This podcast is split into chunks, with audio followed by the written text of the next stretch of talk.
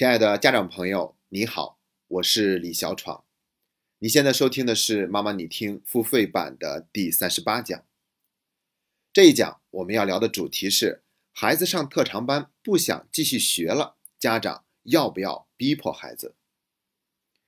我之前还曾经听说过一句非常流行的话，叫做“学艺术的孩子没童年”。这其实本来是那些学艺术的孩子在长大以后用来自嘲的话。意思是说，学艺术的过程中吃了不少苦，有家长的逼迫、打骂和督促。但是非常麻烦的是，这句话现在已经堂而皇之的变成了很多家长逼迫孩子的借口。而且最近我在朋友圈看到一篇文章很红，他就明确提出观点说就是要逼迫孩子。我看了以后感觉很无奈，因为里面的观点他是站不住脚、经不起推敲的，我实在无法苟同。但同时呢，我又要警惕自己的观点别变成了毒鸡汤，完全不接地气。所以我经过认真的反思，才决定要做这期节目。我也要首先亮明观点，我没有说面对孩子的喜新厌旧和放弃，家长就要听之任之。我并不是这个意思。我想表达的是，在这种情况之下，放弃并不是完全不可以。如果不想让孩子放弃，那也不能用逼迫的手段。那接下来呢，我会分成三个部分来聊。第一部分来聊一聊那篇文章里面存在的争议之处；第二个部分聊一聊为什么这种观点会大有市场；第三个部分则是要去聊一聊更好的做法。那我们先来看第一个部分，那篇文章里面呢，他是说孩子喜新厌旧是属于本能，所以我们不能顺着他。如果总是顺着他，最后就成不了事儿了。所以害掉一个孩子的方式，就是以他自己喜欢的方式去成长。这种观点呢，听起来的确是有些标题党。关键是它经不起推敲。要知道，我们人生注定会有很多放弃的东西，我们注定会有一个试错的成本。如果你不去尝试，你怎么知道自己究竟喜欢什么，愿意去做什么？那让孩子去学习一些特长，这就是一个试错的过程。如果我们只看结果，那他放弃了。会觉得很不值得，但是这个过程终究还是值得的，毕竟这个过程中孩子的体验经历会让他一生受益。所以在孩子去学特长班之前，作为家长，我们就要提前做好这样的准备，告诉自己这是有一定的试错成本的，就要准备好孩子有可能会放弃。所以说呢，就算是孩子喜新厌旧选择放弃，那也不应该和无法成功画上等号。这是第一点。第二点，那篇文章里面说，强者谈坚持，只有弱者才会谈喜欢。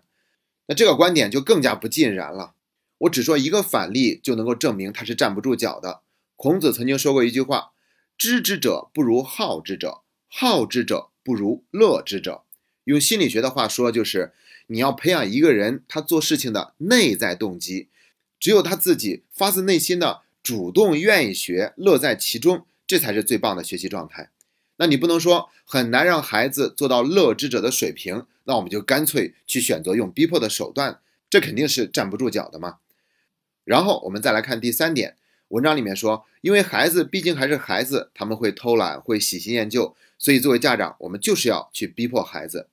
我觉得这个逻辑推论呢，它本身也是不成立的，这里面包含着思维上的偷懒，同时也是大人对孩子居高临下的审视。起码我们要看一看，逼迫它真的会管用吗？除了逼迫，还有没有其他更好的选择？这两个问题我们都要去探讨一下。回头就会知道上面的这个推理，它是一个逻辑上的偷懒。首先，我们来说逼迫它会不会管用呢？会，但它不是长久之计，而且它会有副作用。什么是副作用？比如说会让孩子过分依赖于家长的督促逼迫。或者是让孩子这个过程中内心产生自我压抑，明里暗里的去跟家长对抗，这些都是副作用，所以它不是长久之计嘛。心理学研究也是明确表明，当外部动机过强的时候，是会抑制一个人内部动机的增长的。也就是说，我们总是逼迫孩子，这是属于外部动机，你逼来逼去，这个孩子自己主动愿意学习的劲头就会变得越来越少。而且呢，孩子是出于恐惧而不得不学，这样的做法呀，比为了得到奖赏而去努力学习，他的动机的级别会更低。同时，我们还要反思的是，如果我们认同了逼迫这个观点，那么我们逼迫孩子的时候，就会不自觉的理直气壮。那这个时候呢，就会有一个危险，我们看起来是为了孩子好，但是其中呢，可能不自觉的就掺杂了迁怒的成分、控制的成分、急功近利的成分。所以有多少时候，我们都是在打着为孩子好的旗号，却做了伤害孩子的事情。好了，以上这三点呢是第一个部分的内容，我们对那篇文章中的观点做了一个更深入的探讨。接下来我们进入第二个部分，为什么这样的文章会火，会有那么大的市场，得到那么广泛的认同呢？这个问题我足足想了一天，才终于找到了答案。那如果你想收听本期节目的完整版的内容，欢迎关注“妈妈你听”的微信公众号，你只需要在微信里输入“妈妈你听”的拼音全拼，就可以找到我们的公众号了。关注以后，点击中间的按钮，就可以找到“妈妈你听”付费版的链接入口。您可以花九点九元收听单期节目，也可以花九十九元购买整张专辑，全年共五十期节目。那最后我想说的是，二零一九年是互联网知识付费的学习效果元年，所有的平台都在想尽一切办法提高用户的学习效果，而不仅仅是像以前那样提供优质的课程资源。因为优质的课程资源还没有办法保证学习效果的出现，要想让学习有效果，就必须让每一位用户亲自下功夫在学习上面。